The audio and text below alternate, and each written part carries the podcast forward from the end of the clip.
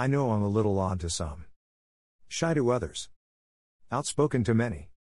Does any of that bother me? It did. Now it doesn't concern me. Because I believe that God loves me. And I love me.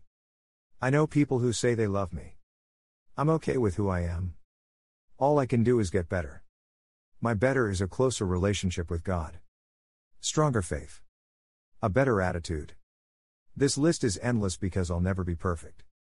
All I can do is keep trying. That's what I believe.